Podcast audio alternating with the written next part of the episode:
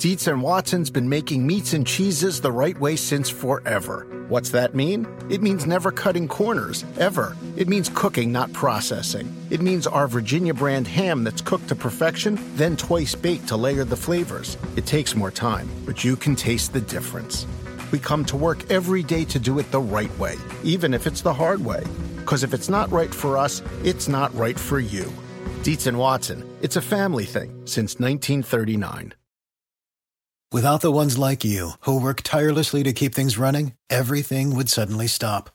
Hospitals, factories, schools, and power plants, they all depend on you. No matter the weather, emergency, or time of day, you're the ones who get it done. At Grainger, we're here for you with professional grade industrial supplies. Count on real time product availability and fast delivery. Call clickgrainger.com or just stop by. Grainger for the ones who get it done.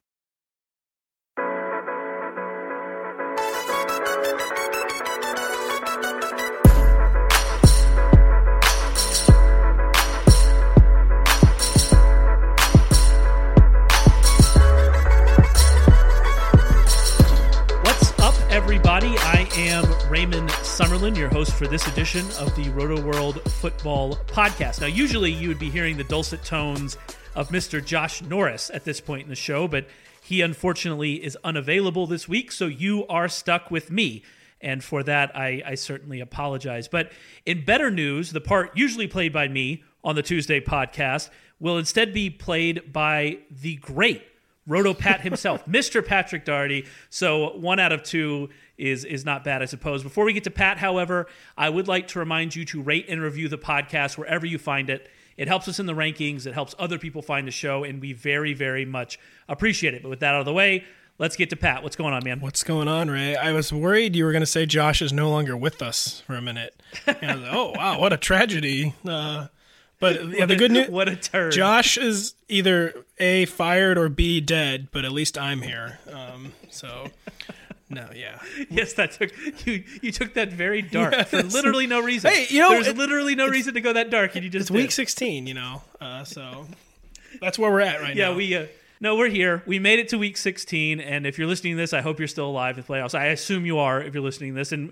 you know, we did get a few questions, not the normal flood, not the normal avalanche of questions when we sent it out on Twitter. We did get a few, so we're going to get to those for sure. But Josh always likes to start with a non-football question, and our colleague, the great Tess Quinlan, provided us with a great one, a timely one, a festive one. She would like to know if we could be characters in any holiday movie which movie would it be and which character would it be? So I'll let you take this first. Um, oh, I can't remember his name, but uh, who? That's a good Who start. is the? Uh, I would be uh Hans Hans from Die Hard. Hans Gruber? Yeah, Hans Gruber from Die Hard is who I would be in my Christmas movie. You just you just wanted to get the Die Hard as a Um, did- Christmas I movie did, take off, yeah. it, didn't you? Um, Yeah.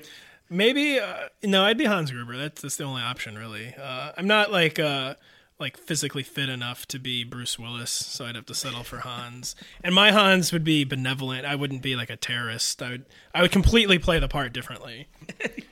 So you would you would change. So you would be like the you'd be like the entertainer at the Christmas it party. yeah, that's a- and yeah. so Bruce Willis would never actually get Yeah, together. back exactly. It would actually just be a very lighthearted uh, Christmas film from 1988 that had been forgotten for over 20 years.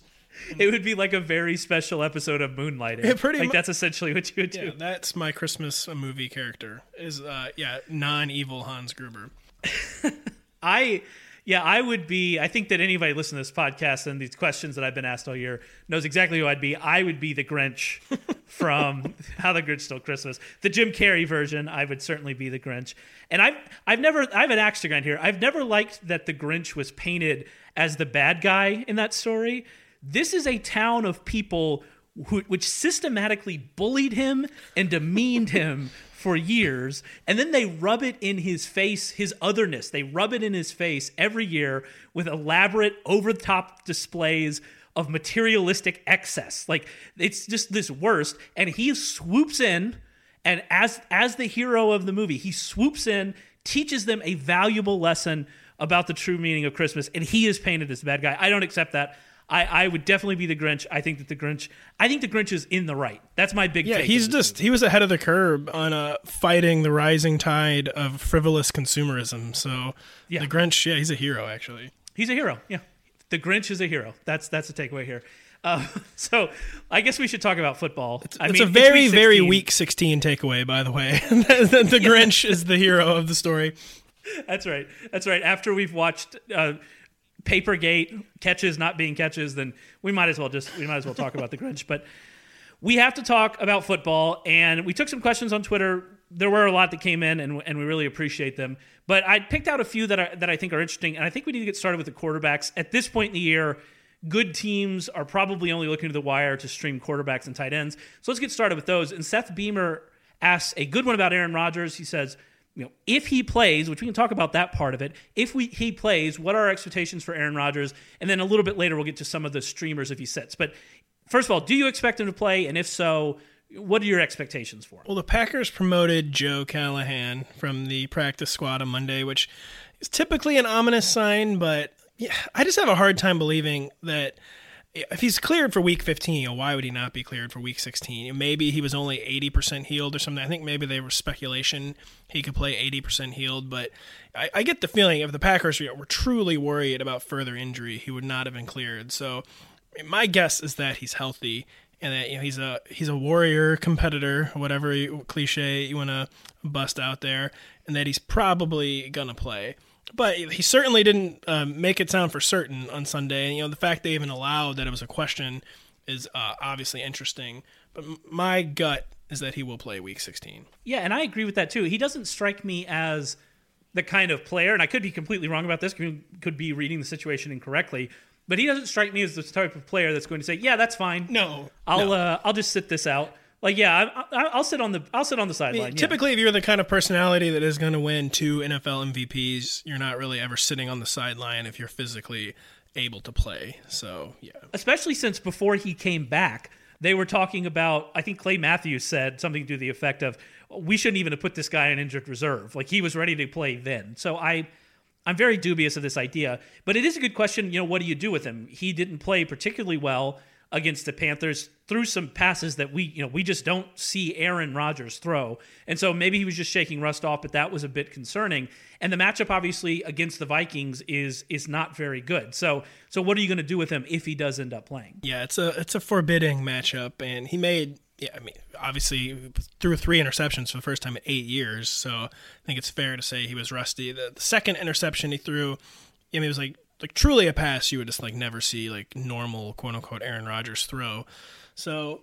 But yeah, he's physically to me. I mean, his arm didn't appear diminished. Uh, he was not afraid to take hits. He was running around like Aaron Rodgers, and I think after kicking that rust off, so to speak, even in a tough matchup, I mean, is Aaron Rodgers ever really lower in like the QB eight eight to twelve range? So maybe give him like a four or five spot dock for what we saw on Sunday and how good the Vikings defense is. But uh, I would be, I mean, I, I if, if he's playing, I will be ranking Aaron Rodgers in the top twelve in my quarterback rankings for sure. Yeah, and we mentioned it. He didn't play well, and he still threw three touchdowns. Yeah, right? yeah, He's still that's that's pretty typical Aaron Rodgers, I, I would guess, isn't it? Yeah, and I mean he's right now heading into the Monday night game, as, as you guys know by this point in the season, we record these for the Monday night game. But heading into the Monday night game, he's the QB seven, I think, on the week. He's going to finish no lower than the QB nine, obviously, and probably probably higher than that. So I I don't know why. I just don't think you can sit Aaron Rodgers if he's playing. Especially lead this leads us into the second part of that question. Especially if you look at the streamers who are actually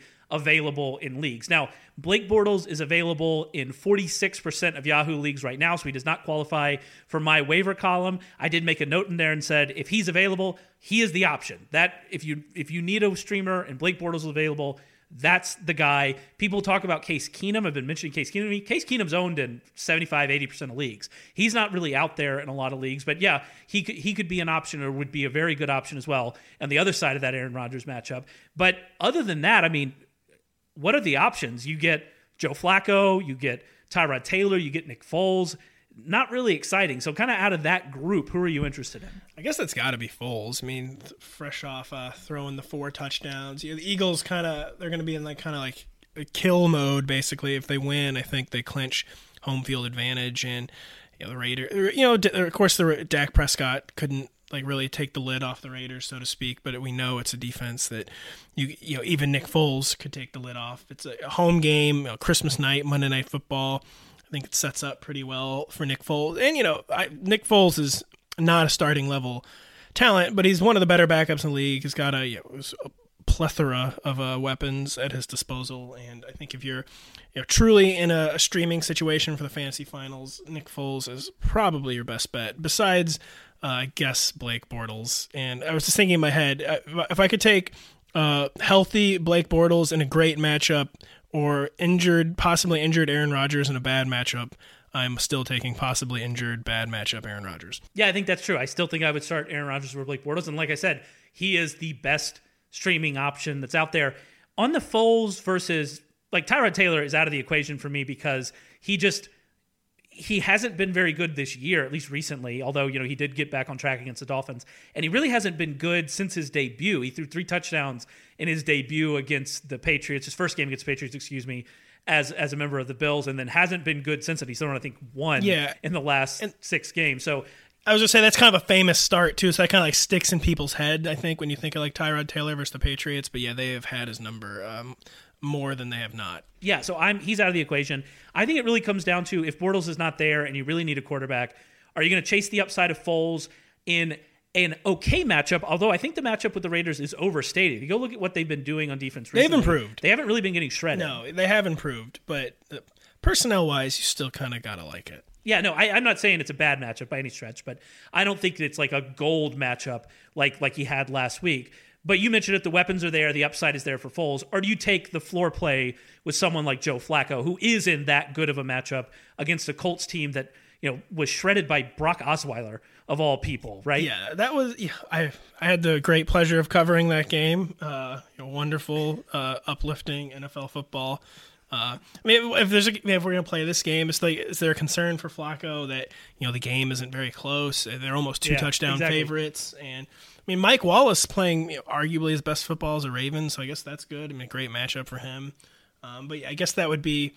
I agree that Flacco probably is the floor, but I mean, what Joe Flacco's ceiling, even in a great matchup, is probably like two touchdowns, right? I mean, there's, you know, well, he's shown it. It's 280 yards and two exactly. touchdowns. That's it. And, That's what you're getting from Joe Flacco at the best. And the fact that you know they won't even shed like Buck Allen from the running back rotation, they're gonna have three guys just you know getting touches all day. So, yeah, that's that's the concern with Flacco is that just uh, even against the Colts, he has a hard ceiling. Yeah, I think it's I think that's your decision. Foles versus Flacco. Do you want to chase upside, which is what I would do, or do you want to chase the floor and, and kind of see see how it works out? And that pretty much paints the picture about why we're hoping that Aaron Rodgers yes, plays yes, this week yes. because because it's it's not it's not very good out there. Let's get to the other I mean the big news story of the weekend. This question comes from Mark C who would like to know how Antonio Brown's injury affects the other Steelers and I would say um, in general, it affects the Steelers negatively. Is that a is that a hot take? Uh, no, to be honest, uh, this has been one I've been waiting to un- unveil all year. Is that uh, Aaron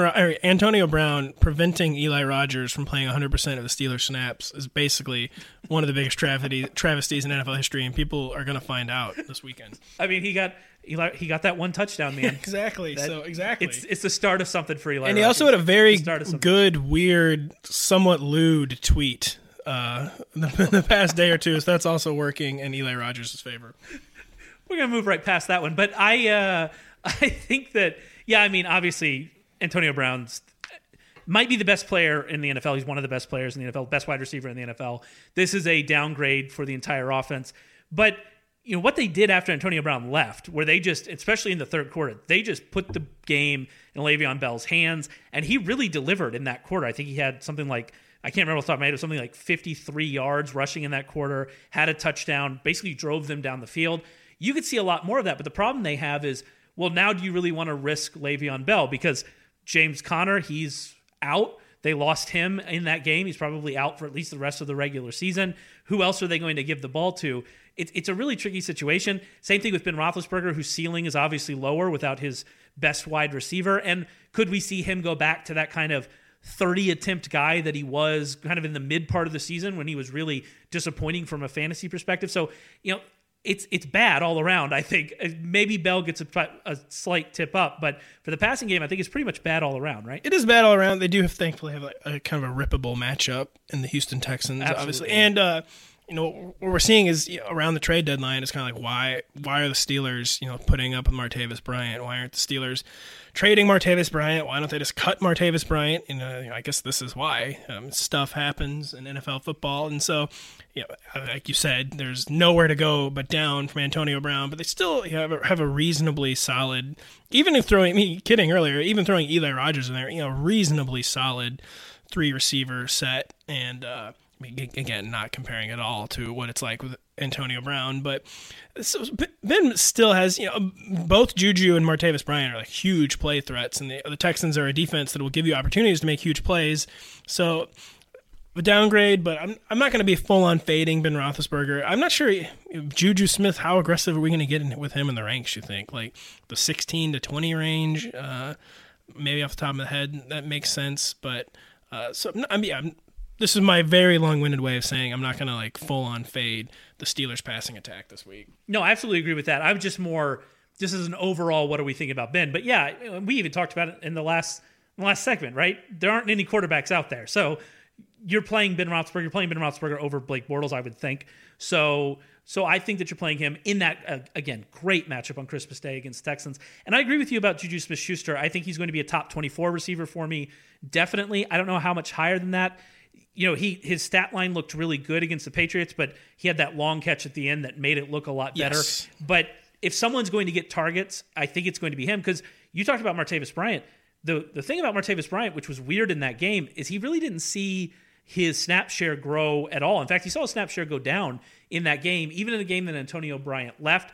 And it's not like opportunity has been the real problem for Martavis Bryant. It wasn't the problem early in the season. He's been playing the snaps recently. He just hasn't taken advantage of them. Now he did against the Patriots. He had that great catch down the sideline. He had the great one-handed touchdown catch. He took advantage of those situations, but I'm I'm on the fence here. Martavis Bryant basically ran the same number of routes as Eli Rogers and Darrius Heyward-Bey against the Patriots. Like his role did not really expand, and I, I think there's a chance that he he's going to be a little bit overvalued this week. It's not a bad take. I did not know. I, I actually had not realized that his snap share didn't. Yeah, I would have me like a fantasy football luddite. I just would have assumed it went up uh, no matter what. Um, but you know, Martavis Bryant, he's gotten a little more efficient lately. But yeah, he's kind of like this year been like the rich man's like Zay Jones. You know, not really like cashing in his opportunity. Man, just hating on Martavis. I do. Bryant. I mean, that, it's sad because I love Martavis Bryant. I unfortunately had a fairly high number of hashtag shares of Martavis Bryant this year. They didn't really uh, return value for me. But uh, yeah, you know, he'll he'll get opportunity. I mean, even if uh, his even if this uh, snap share doesn't like in- increase exponentially or whatever, he's going to be on the field with more than enough opportunities to make plays. And and uh, you know, the first guy Ben Roethlisberger looks to when he wants someone to make a big play is Antonio Brown. Antonio Brown. He's not going to have that luxury. So I, I think I'll probably have I might rank Martavis fairly aggressively, maybe in like the wide receiver 28 to 32 range this week. I think I'll probably have him lower, but I understand why you would because again, we come back to the matchup. All of this is kind of all of this kind of doesn't matter because the matchup is so good against the Texans. Yeah, I mean Keelan Cole 186 yards. you know? Exactly. So we saw we saw what those guys did. This is such a good matchup that yeah, I think I I will be starting. I'm definitely starting Juju Smith Schuster.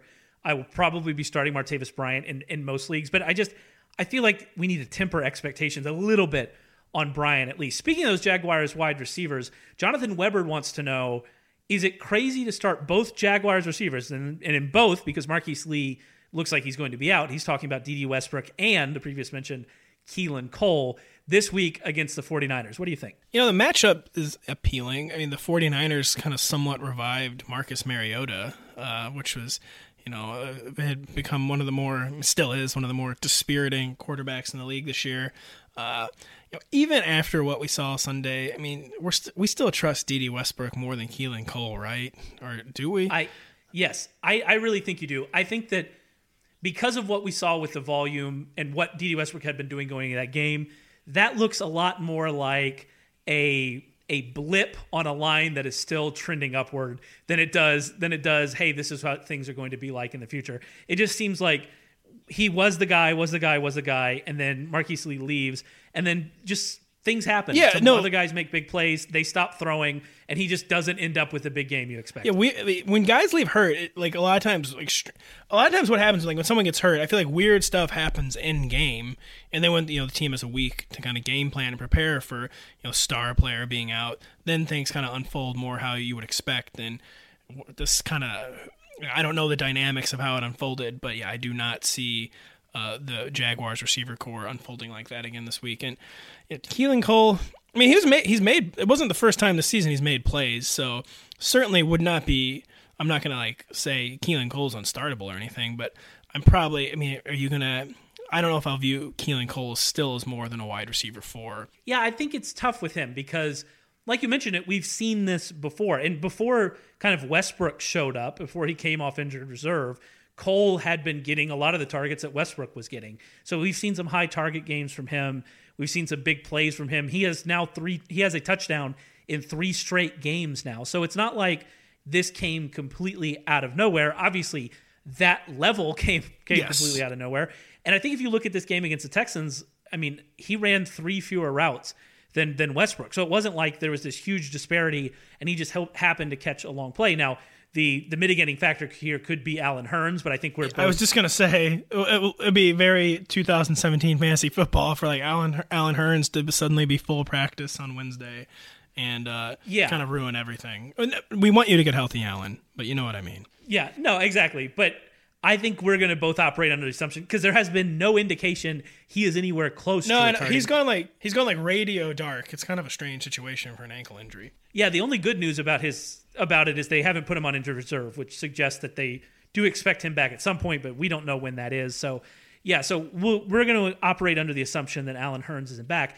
And if that's the case, I, I'm going to like Westbrook more for sure, and I'm going to have him. I'm probably going to have him in a similar range to Juju Smith-Schuster, to, to be honest with you, in a, in a kind of a similar situation.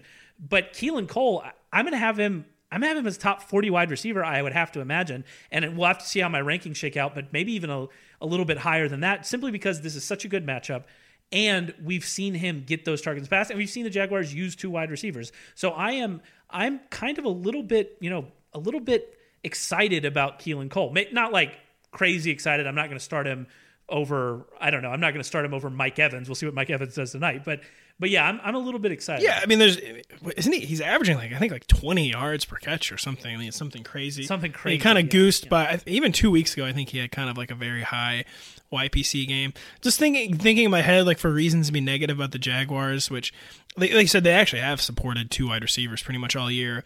But I was thinking, you know, so they we had these kind of like huge out of nowhere games from the Jags uh, on Sunday uh, against a Texans team that's just you know headed in the complete wrong direction, kind of folded up on 2017. And I just wonder if you know if they're going. It's in San Francisco, I believe. So they're going across country against the you know a 49ers team, but like kind of like the literally the exact opposite mojo Yep. of um of who who are we talking? Who did the Jags kill Sunday? The Texans.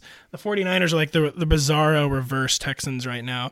And so you know maybe uh, it could be more of a, a floor game for Blake Bortles, but even a Blake Bortles floor game this year, he's you know been getting pretty consistently like at least two receivers, like six to eight targets. So I think the the target share will be there. At at the very least, the target share will be there for both players.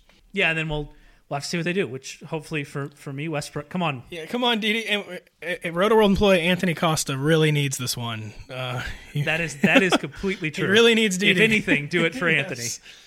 All right, Pat. Thanks so much for you know coming on on on sort of short notice. Came on here on the podcast, killed it, killed it as always. Thanks so much for coming on. Thank you. I mean, I can't resist the opportunity, you know, to hear the sound of my own voice. So I had to, I had to say yes.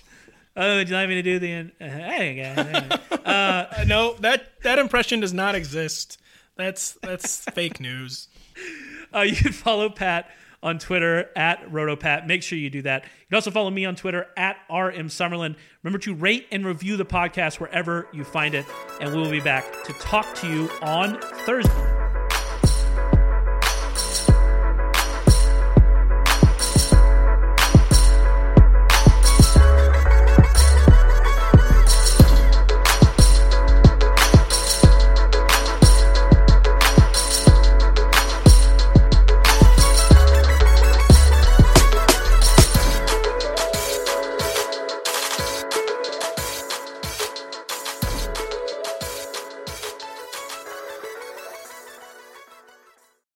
Longest field goal ever attempted is 76 yards. The longest field goal ever missed?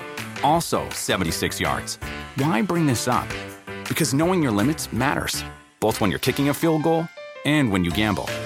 Betting more than you're comfortable with is like trying a 70 yard field goal. It probably won't go well. So set a limit when you gamble and stick to it. Want more helpful tips like this? Go to keepitfunohio.com for games, quizzes, and lots of ways to keep your gambling from getting out of hand.